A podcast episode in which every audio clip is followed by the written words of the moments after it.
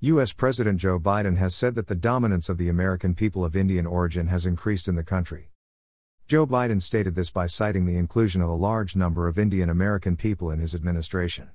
Within 50 days of assuming the presidency, Joe Biden has appointed at least 55 people of Indian origin to important posts in his administration.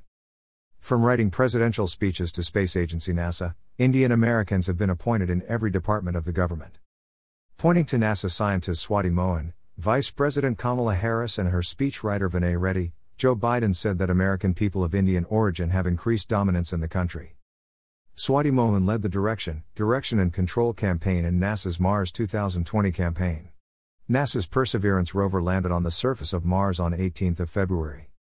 Biden was sworn in as the 46th President of the United States on 20th of January. He has appointed at least 55 people of Indian origin in his administration. Half of them are women and they are working in the White House. Earlier, most people of Indian origin were appointed during the tenure of Barack Obama. Nearly half of them are women and a sizable number of them are working in the White House. So far, the Obama Biden administration, 2009 to 2017, has the distinction of appointing the largest number of Indian Americans in any administration. The previous Donald Trump administration was not lagging far behind as it appointed the first ever Indian American with a cabinet rank and inside the National Security Council.